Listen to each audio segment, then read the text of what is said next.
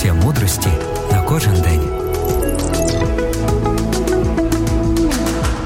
Почему мы сажаем в нашем саду яблони, груши, сливы, а не просто какие-то осины или баобабы? Потому что нам важны плоды этих деревьев. Хотя, говорят, плоды баобаба тоже ничего. Бог создал яблоню, чтобы она приносила яблоки. Если яблоня не приносит яблоки, она не исполняет своего предназначения.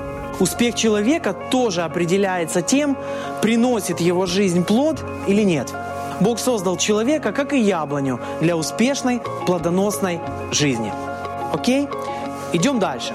Если плодом яблони является яблоко, плодом баобаба является плод баобаба, то что является плодом успешной жизни человека?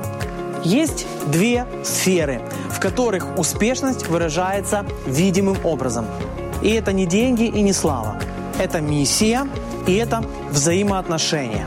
Миссия – это твое призвание, предназначение. Миссия – это реализация того потенциала, который дал тебе Бог. Применение своих талантов на благо окружающего мира – это первый признак успешной жизни. Но это еще не все. Есть еще и второй вид плодов – это взаимоотношения. Люди чаще связывают успех только с действиями, с достижением каких-то целей. Но взаимоотношения с семьей, с близкими и дальними людьми тоже являются показателем успеха. Потому что взаимоотношения – это внешнее выражение внутреннего здоровья. Иисус Христос некогда сказал такие слова. «Хорошее дерево приносит хорошие плоды, а дерево с гнилью – плохие плоды». Хорошее дерево не приносит плохих плодов, а дерево с гнилью – хороших плодов. Итак, по плодам их дел вы узнаете их.